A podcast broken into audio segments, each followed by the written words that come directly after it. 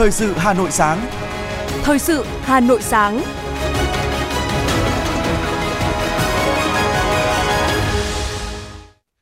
Hương Quỳnh và Thúy Hằng xin được đồng hành cùng quý thính giả trong 30 phút của chương trình Thời sự sáng nay. Chương trình có những nội dung chính sau đây.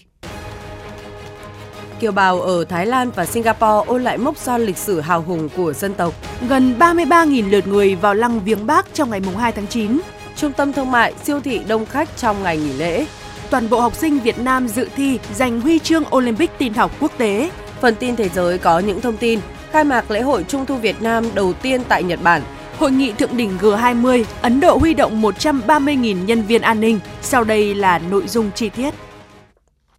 Thưa quý vị, sáng qua, Tổng lãnh sự quán Việt Nam tại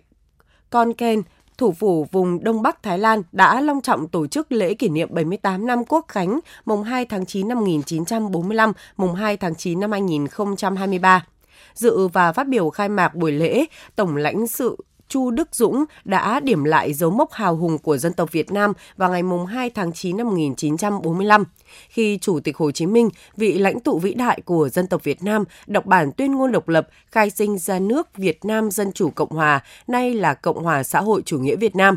Ông Chu Đức Dũng nhấn mạnh, sau 78 năm cách mạng vẻ vang, Việt Nam đang vươn tới mục tiêu dân giàu, nước mạnh, xã hội dân chủ, công bằng, văn minh – Việt Nam đạt được nhiều thành tựu quan trọng về kinh tế, chính trị, quốc phòng an ninh và đối ngoại. Đây là minh chứng cho tinh thần, ý chí mạnh mẽ của dân tộc Việt Nam, khẳng định vai trò là người bạn, đối tác tin cậy của bạn bè quốc tế,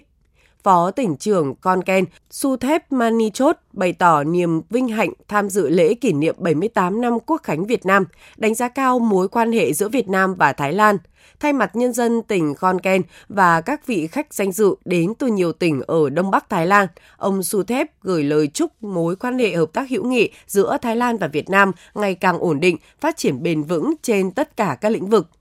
Cùng ngày, Hội Người Việt Nam tỉnh Udon Thani đã tổ chức kỷ niệm 78 năm Quốc khánh mùng 2 tháng 9 và dâng hương tưởng nhớ Chủ tịch Hồ Chí Minh tại khu lưu niệm mang tên người ở bảng Nong On, xã Triềng Phin, huyện Mương. Đây là nơi Bác Hồ từng sinh sống và gây dựng phong trào cách mạng trong cộng đồng người Việt tại Udon Thani trong giai đoạn 1928-1929. Cũng trong ngày hôm qua, Đại sứ quán Việt Nam và các cơ quan đại diện Việt Nam cùng đông đảo bà con kiều bào và học sinh, sinh viên tại Singapore đã trang trọng tổ chức đặt hoa tại tượng đài và bia tưởng niệm Chủ tịch Hồ Chí Minh trong khuôn viên Bảo tàng Văn minh châu Á nhân kỷ niệm 78 năm Quốc khánh. Sau lễ đặt hoa, các cán bộ đại sứ quán và các cơ quan đại diện Việt Nam cùng bà con người Việt và các học sinh sinh viên Việt Nam tại Singapore đã dành phút mặc niệm tưởng nhớ công ơn của Bác Hồ và cùng nhau ôn lại chặng đường vẻ vang của dân tộc trong suốt 78 năm qua với nhiều mốc son lịch sử hào hùng. Theo Ban Quản lý Lăng Chủ tịch Hồ Chí Minh trong ngày Quốc khánh mùng 2 tháng 9, đơn vị đã đón tiếp phục vụ tận tình chu đáo 32.700 lượt người vào Lăng Viếng Bác, trong đó có 635 lượt khách nước ngoài. Mặc dù số lượng khách đến viếng đông hơn so với những ngày thường, song mỗi cán bộ, nhân viên, chiến sĩ, các cơ quan, đơn vị trách nhiệm tận tụy, phối hợp hiệp đồng chặt chẽ trong triển khai nhiệm vụ, đảm bảo an ninh an toàn tuyệt đối khu vực, tạo ấn tượng tốt đẹp đối với nhân dân, khách quốc tế, góp phần lan tỏa tư tưởng, đạo đức, phong cách của Chủ tịch Hồ Chí Minh. Để đáp ứng mong mỏi được vào lăng viếng bác của nhân dân, khách quốc tế, Ban Quản lý Lăng Chủ tịch Hồ Chí Minh đã tăng thời gian mở cửa lăng bác trong sáng ngày 2 tháng 9, không để xảy ra ủn tắc giao thông, bảo đảm an ninh trật tự. Trong ngày 2 tháng 9, Ban Quản lý Lăng Chủ tịch Hồ Chí Minh phối hợp với Sở Du lịch Hà Nội tặng các xuất quà gồm nước, bánh mì, sữa cho du khách đến viếng Lăng Bác. Thưa quý vị và các bạn, thực hiện phương châm chi bộ tốt thì mọi chính sách của Đảng đều được thi hành tốt, mọi công việc đều tiến bộ không ngừng. Năm 2023, Đảng bộ quận Tây Hồ và các tổ chức cơ sở đảng trực thuộc đề ra nhiệm vụ tập trung lãnh đạo, chỉ đạo, triển khai xây dựng mô hình chi bộ 4 tốt, qua đó nâng cao năng lực lãnh đạo, sức chiến đấu của tổ chức cơ sở đảng và chất lượng đội ngũ đảng viên ở cơ sở. Chi bộ số 10, khu dân cư số 11, phường Xuân La, quận Tây Hồ có 70 đảng viên, xác định chi bộ là gốc rễ của Đảng, chi bộ tốt thì mọi chính sách của Đảng đều được thi hành tốt, mọi công việc đều tiến bộ không ngừng, đều bám sát thực tế để ban hành nghị quyết, phân công đảng viên theo dõi, đôn đốc nhân dân cùng thực hiện nhiệm vụ phát triển kinh tế xã hội, xây dựng đời sống văn hóa, nếp sống văn minh đô thị, Nhờ đó, chi bộ luôn giữ vững danh hiệu chi bộ trong sạch vững mạnh, tình hình an ninh chính trị, trật tự an toàn xã hội đảm bảo, đời sống vật chất tinh thần của người dân ngày càng được nâng cao. Bí thư tri bộ, trưởng ban công tác mặt trận khu dân cư số 11, phường Xuân La, Nguyễn Hồng Quân chia sẻ. Cán bộ trong đảng viên thì nêu gương học tập bác để rèn luyện bản thân mình để trở thành một những ờ, tri bộ cũng như là một ở là đảng viên là chúng tôi cũng là thực hiện theo cái kế hoạch của đảng ủy cũng như quận ủy là xây dựng về tri bộ bốn tốt để đảng viên bốn tốt. Thì mỗi một đảng viên là bốn tốt và tri bộ được bốn tốt thì lãnh đạo nhân dân thì là một trong những cái nòng cốt thì nhân dân mới tin tưởng. Nên ngoài các cái nhân dân đã tin tưởng thì cái sự vận động tuyên truyền trong nhân dân là rất có hiệu quả tri bộ khu dân cư số 11 là một trong 10 tri bộ của Đảng bộ Xuân La hưởng ứng phong trào xây dựng tri bộ 4 tốt, đảng viên 4 tốt. Phó Bí thư Đảng ủy phường Xuân La Nguyễn Văn Dũng cho biết, thấm nhuần lời dạy của bác, đảng viên tốt thì tri bộ mới tốt, Tri bộ tốt là do các đảng viên đều tốt. Đảng ủy phường xác định muốn xây dựng tri bộ 4 tốt, đảng viên 4 tốt thì phải bắt đầu từ đảng viên, phát huy vai trò của cấp ủy, vai trò nêu gương của người đứng đầu, cán bộ, đảng viên, việc kiểm tra, giám sát thực hiện. Phó Bí thư Đảng ủy phường Xuân La Nguyễn Văn Dũng cho hay. Quận ủy cũng đã chỉ đạo và phường cũng đã chủ động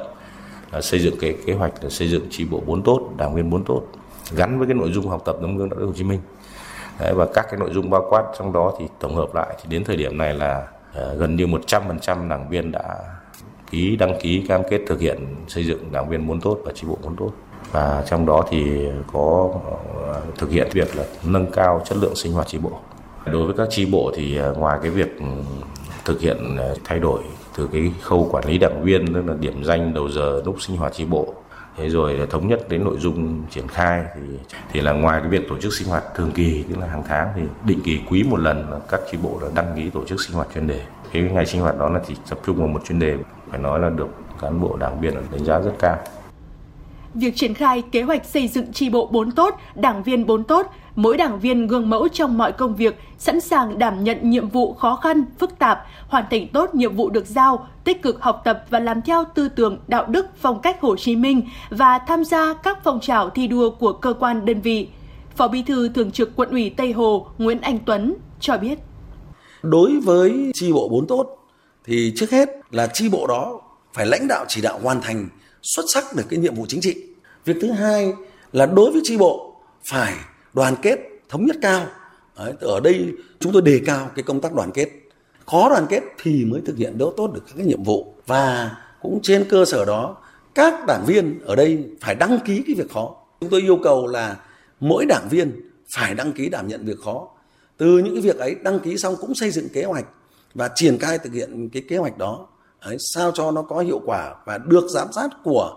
uh, ban công tác mặt trận của các đơn vị để đánh giá các cái bộ đán bộ đảng viên đó thì mới đáp ứng yêu cầu. Thế còn đối với đảng viên cũng tương tự như vậy. Cái vai trò trách nhiệm của người đảng viên thì ba cái nhiệm vụ của đảng viên đương nhiên là phải hoàn thành tốt. Nhưng trong đó chúng tôi vẫn đề cao cái việc mà nêu cao được cái vai trò của đảng viên đấy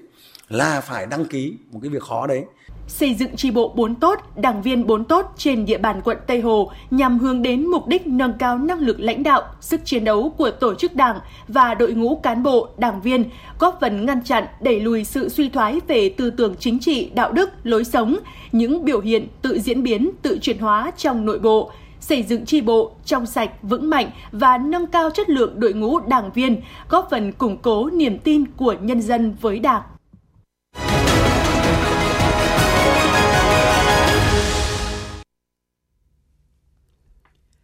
Huyện Thường Tín đang gấp rút hoàn thành xây dựng hạ tầng kỹ thuật 3 khu tái định cư phục vụ giải phóng mặt bằng dự án đường vành đai 4, phấn đấu giao đất cho người dân trong quý 4 năm 2023. Đến nay, huyện Thường Tín đã giải phóng mặt bằng được 114,44 trên 134,53 ha, đạt 85,06%, hoàn thành chi trả bồi thường 776,38 tỷ đồng cho 1.500 gia đình có đất nông nghiệp, tài sản, mộ trí và đất công do Ủy ban Nhân dân xã quản lý thuộc diện giải phóng mặt bằng đường vành đai 4. Cùng với triển khai giải phóng mặt bằng, Thường Tín đã khởi công dự án xây dựng hạ tầng kỹ thuật 3 khu tái định cư tại các xã Văn Bình, Hồng Vân, Vân Tảo cho người dân liên quan đến giải phóng mặt bằng đường vành đai 4, giao đất cho người dân trong quý 4 năm 2023. Ngoài ra, huyện thực hiện dự án cải tạo nghĩa trang thôn Văn Hội, xã Văn Bình rộng 3,3 ha.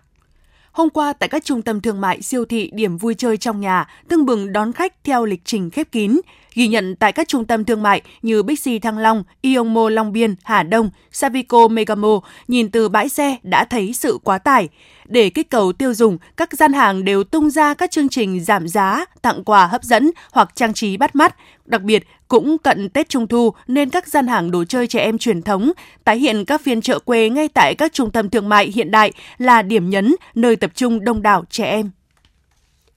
Cục chất lượng chế biến và phát triển thị trường, Bộ Nông nghiệp và Phát triển nông thôn đã phối hợp với Sở Nông nghiệp và Phát triển nông thôn Hà Nội và dự án An toàn thực phẩm vì sự phát triển ký kết triển khai hỗ trợ chuỗi giá trị rau và thịt lợn tại Hà Nội. Theo đó, các tác nhân chuỗi giá trị được lựa chọn tại Hà Nội gồm cơ sở sản xuất ban đầu, sơ chế, phân phối, tiêu thụ sản phẩm, các cơ quan tổ chức trong hệ sinh thái cộng đồng liên quan đến chuỗi giá trị được lựa chọn.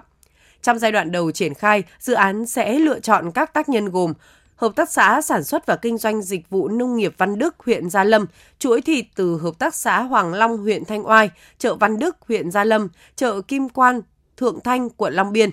Điểm khác biệt trong hoạt động triển khai của dự án là có sự tham gia của toàn bộ hệ sinh thái cộng đồng từ trường mầm non, trường tiểu học, trường trung học, hội liên hiệp phụ nữ, hội nông dân, tổ dân phố, ban quản lý chợ – các nội dung hỗ trợ được triển khai qua 3 giai đoạn. Giai đoạn 1, hỗ trợ nâng cấp chuỗi giá trị. Giai đoạn 2, hỗ trợ và kiểm chứng mô hình. Giai đoạn 3, tổng kết, đánh giá và nhân rộng mô hình. Thời gian hỗ trợ của dự án dự kiến đến năm 2025. Thưa quý vị và các bạn, nhằm hướng đến mục tiêu phát triển thị trường bất động sản Việt Nam minh bạch, ổn định, bền vững và quản lý nâng cao chất lượng đội ngũ môi giới bất động sản, Hiệp hội Bất động sản Việt Nam, Hội môi giới bất động sản đang tập trung chuyển đổi số toàn diện hoạt động trong lĩnh vực bất động sản. Phản ánh của phóng viên Ngọc Ánh. Theo ông Nguyễn Mạnh Khởi, Phó Cục trưởng Cục Quản lý Nhà và Thị trường Bất động sản Bộ Xây dựng, các hoạt động kinh doanh bất động sản chủ yếu hoạt động theo mô hình truyền thống, chưa đáp ứng các yêu cầu của thời đại số. Do đó, việc áp dụng công nghệ số vào kinh doanh bất động sản nói chung và trong hoạt động môi giới nói riêng là hết sức cần thiết. Đây là xu hướng tất yếu mà trên thế giới đã phát triển từ lâu.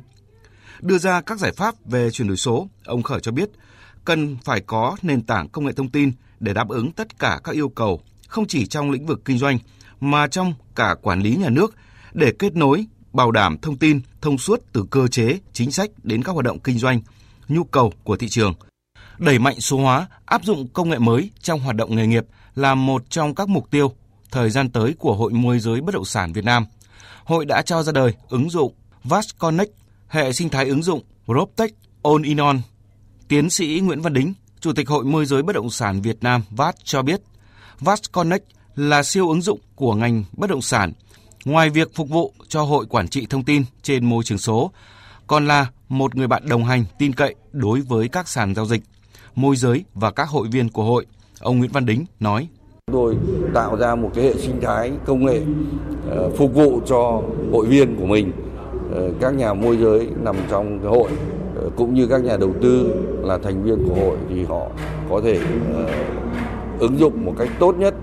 tra cứu một cách tốt nhất, kiểm chứng một cách tốt nhất và nắm bắt có được những thông tin một cách nhanh nhất Đấy, và đặc biệt là xử lý thông tin đó uh, giới thiệu thông tin đó chào hàng các cái thông tin đó ra thị trường uh, các cái sự kết nối nó um, ở một cái tốc độ mà nhanh nhất có thể và tạo ra cái hiệu quả làm giảm các chi phí Chuyên gia kinh tế Võ Chi Thành đánh giá ứng dụng sẽ có ý nghĩa tích cực đối với phát triển thị trường bất động sản Việt Nam minh bạch, ổn định và bền vững. Fast Connect này nó mới ra đời nó sẽ tính đến cái hệ sinh thái tất cả các bên liên quan gắn với cái môi giới bất động sản trong thị trường bất động sản. Thế tuy nhiên ấy, thì chắc chắn là để đáp ứng cái yêu cầu thị trường rồi thì cái ờ, thông tin phản hồi thì cái VAS Connect sẽ còn ngày càng được hoàn thiện. Và cá nhân tôi mong muốn hoàn thiện nhất ở hai điểm. Một là tương tác giữa các bên liên quan theo thời gian thực và cái thứ hai là làm sao cái chất chuyên sâu cái chất chuyên nghiệp cái chất minh bạch nó ngày càng được cải thiện. Các chuyên gia cũng đánh giá với việc áp dụng hệ sinh thái ứng dụng VAT Connect, hội sẽ kết nối hàng nghìn sàn giao dịch bất động sản trên cả nước là đơn vị bảo vệ quyền lợi, hỗ trợ khó khăn cho các môi giới, sàn giao dịch trong quá trình hoạt động.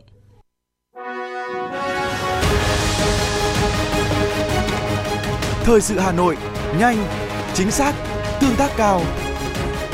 Thời sự Hà Nội, nhanh, chính xác, tương tác cao.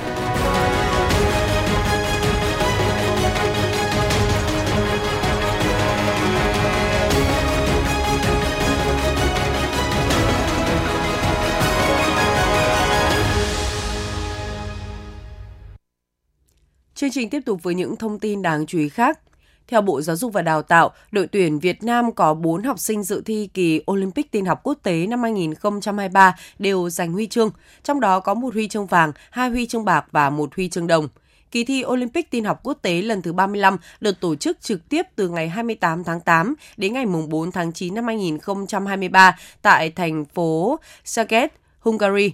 Kỳ thi năm nay có sự tham gia chính thức của 351 thí sinh đến từ 89 quốc gia và vùng lãnh thổ. Với tỷ lệ 100% thí sinh tham dự đoạt huy chương, đội tuyển Olympic tin học quốc tế quốc gia Việt Nam đứng trong nhóm 9 nước và vùng lãnh thổ đạt kết quả cao theo bảng tổng sắp huy chương. Sau một số nước như Trung Quốc, Mỹ, Nhật Bản, Hàn Quốc, Israel.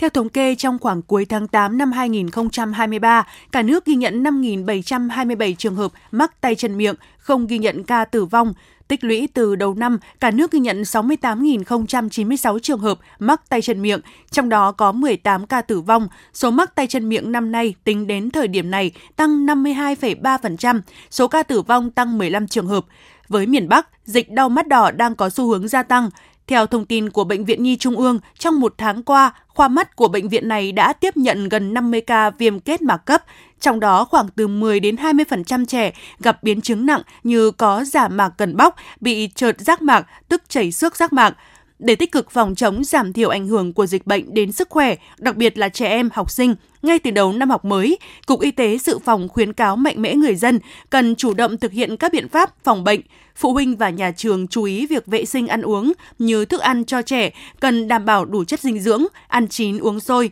vật dụng ăn uống phải được rửa sạch sẽ trước khi sử dụng sử dụng nước sạch trong sinh hoạt hàng ngày, không mớm thức ăn cho trẻ, không cho trẻ ăn bốc, mút tay, ngậm mút đồ chơi, không cho trẻ dùng chung khăn ăn, khăn tay, vật dụng ăn uống như cốc, bát, đĩa, thìa, đồ chơi chưa được khử trùng, sử dụng riêng các vật dụng cá nhân như chậu và khăn rửa mặt, chăn, gối ngủ.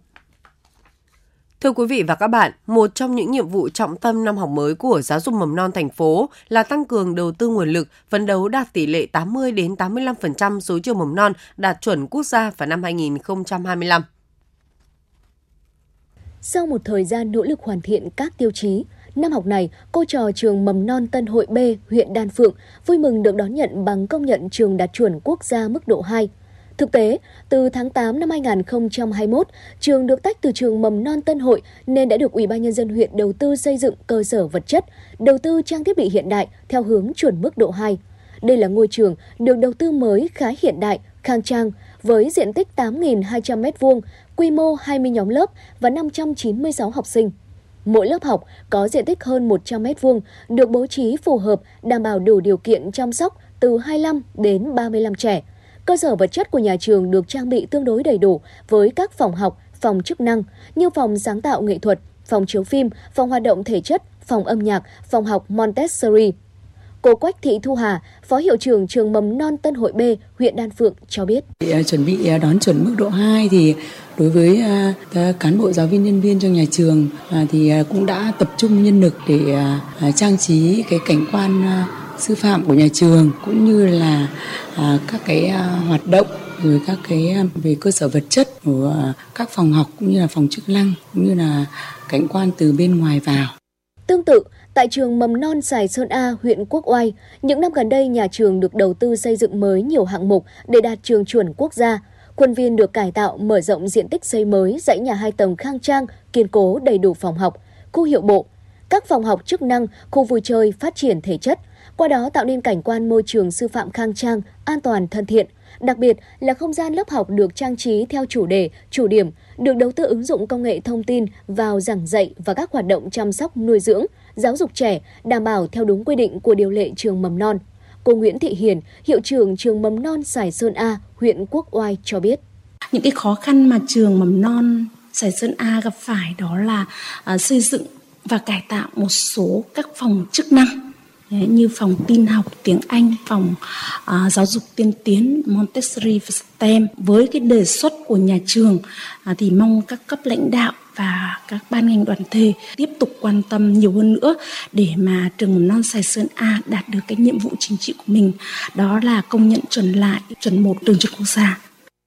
Năm học 2023-2024, cô và trò trường mầm non Đỗ Động, huyện Thanh Oai vui mừng khi được học trong ngôi trường mới khang trang hiện đại, bởi trường vừa được Ủy ban nhân dân huyện Thanh Oai đầu tư xây mới, cơ sở vật chất, trang thiết bị hiện đại đồng bộ, có đầy đủ phòng học, phòng chức năng, khu hiệu bộ, đáp ứng theo quy định. Các phương tiện thiết bị phục vụ dạy và học đảm bảo quy định, cảnh quan khuôn viên rộng rãi, xanh sạch đẹp, đáp ứng nhu cầu trường đạt chuẩn quốc gia mức độ 2.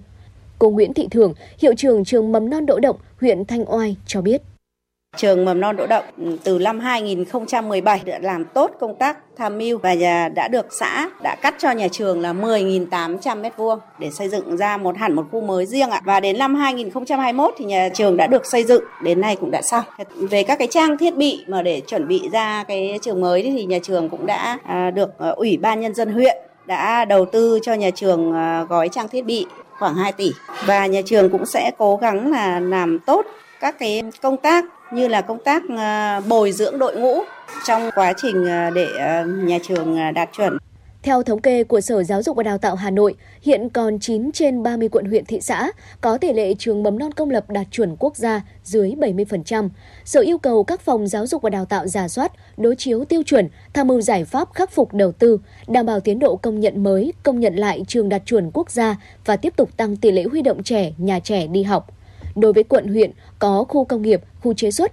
Phòng Giáo dục và Đào tạo cần tham mưu chính quyền địa phương ưu tiên xây dựng trường mầm non nhằm tăng tỷ lệ trẻ đi học tại trường mầm non công lập. Năm học 2022-2023, tổng kinh phí chi cho giáo dục mầm non của thành phố Hà Nội đạt gần 7.600 tỷ đồng, trong đó có gần 6.900 tỷ đồng từ nguồn ngân sách nhà nước. Đã có 118 trường mầm non được kiểm định chất lượng và công nhận đạt chuẩn quốc gia. Trong đó công nhận mới 42 trường, công nhận lại 76 trường. Tính đến tháng 5 năm nay, tỷ lệ trường công lập đạt chuẩn quốc gia của toàn thành phố đạt 76,8%. Các đơn vị hoàn thành và vượt kế hoạch công nhận trường đạt chuẩn quốc gia gồm các quận Hà Đông, Ba Đình, Bắc Từ Liêm, các huyện Ba Vì, Hoài Đức, Thường Tín. Quy mô giáo dục mầm non thành phố có 1.147 trường, trong đó có 807 trường công lập và 340 trường ngoài công lập. Tổng số trẻ mầm non được huy động ra lớp là hơn 510.000 trẻ. 578 trên 579 xã phường trên địa bàn thành phố có trường mầm non công lập.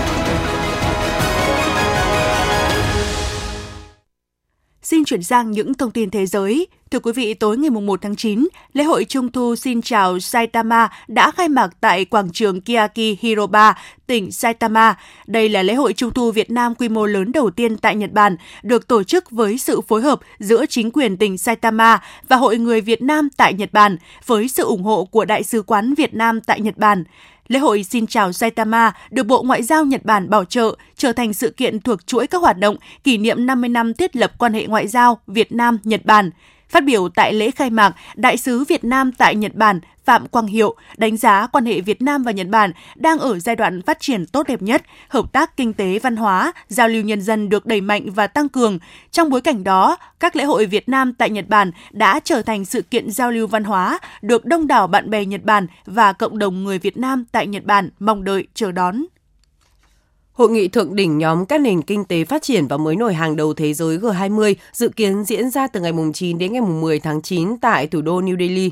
Để bảo đảm an ninh cho hội nghị, Ấn Độ đã lên kế hoạch triển khai khoảng 130.000 nhân viên an ninh cùng hệ thống chống thiết bị không người lái.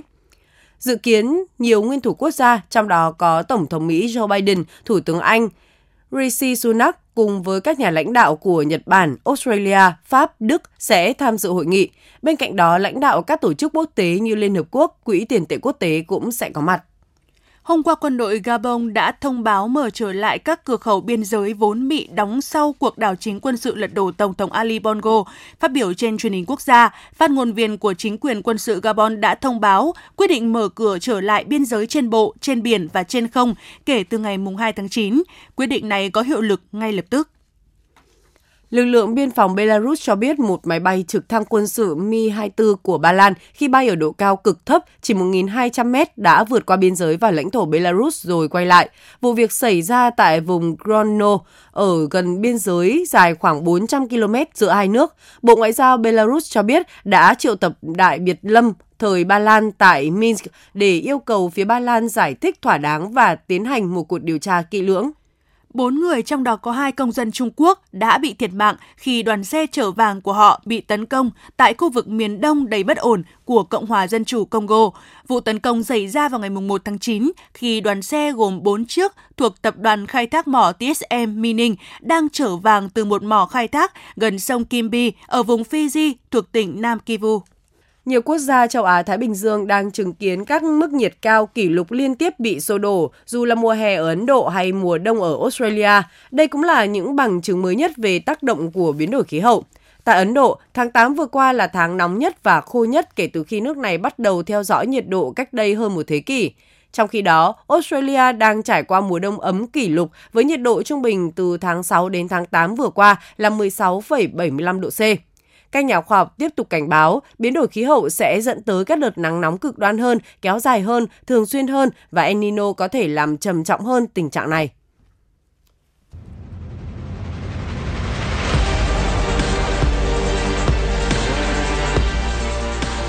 Bản tin thể thao Bản tin thể thao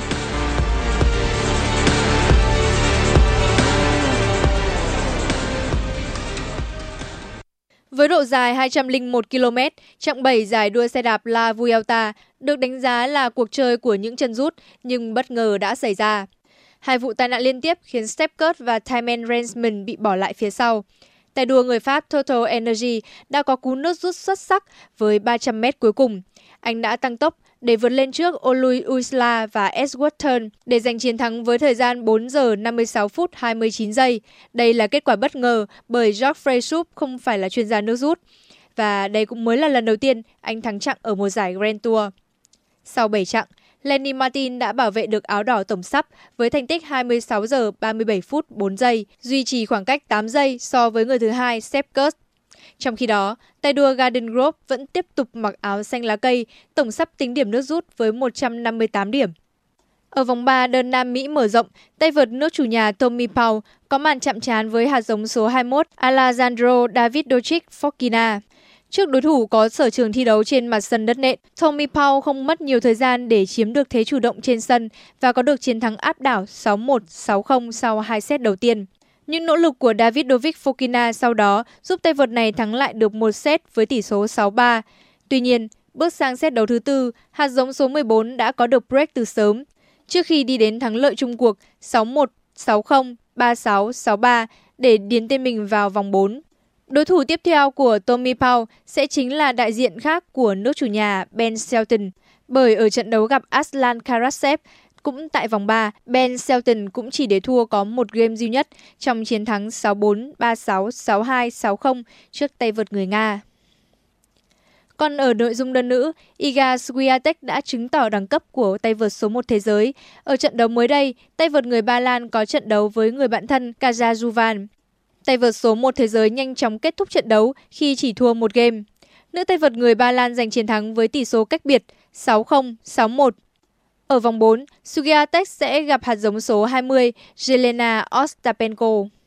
Hạt giống số 10 Carolina Muchova đã có chiến thắng 6-7, 6-3 trước Taylor Townsend. Ở vòng 1-8, tay vợt người Cộng hòa Séc sẽ gặp người thắng trong cặp đấu giữa Wang Xinyu và Carolina Smindrova. Trận đấu này diễn ra khá căng thẳng. Wang Xinyu đã để thua 4-6 ở set đầu tiên. Tuy nhiên, cô đã lội ngược dòng trước đối thủ người Slovakia để thắng 6-3 và 6-2 ở hai set sau. Qua đó thắng chung cuộc 2-1. Cùng đi tiếp còn có một số tay vợt như Jessica Pegula, Onjebu hay Marie Boukova. Dự báo thời tiết ngày 3 tháng 9 năm 2023 Trung tâm thành phố Hà Nội, mây thay đổi đến ít mây, đêm không mưa, ngày nắng nóng, gió Tây Bắc cấp 2, nhiệt độ cao nhất từ 34 đến 36 độ, thấp nhất từ 27 đến 29 độ. Quý vị và các bạn vừa nghe chương trình thời sự của Đài Phát thanh Truyền hình Hà Nội, chỉ đạo nội dung Nguyễn Kim Khiêm, chỉ đạo sản xuất Nguyễn Tiến Dũng, tổ chức sản xuất Trà My, chương trình do biên tập viên Minh Thơm, phát thanh viên Hương Quỳnh Thúy Hằng cùng kỹ thuật viên Quang Ngọc phối hợp thực hiện. Hẹn gặp lại quý vị trong chương trình thời sự lúc 11 giờ trưa nay. Thân ái chào tạm biệt.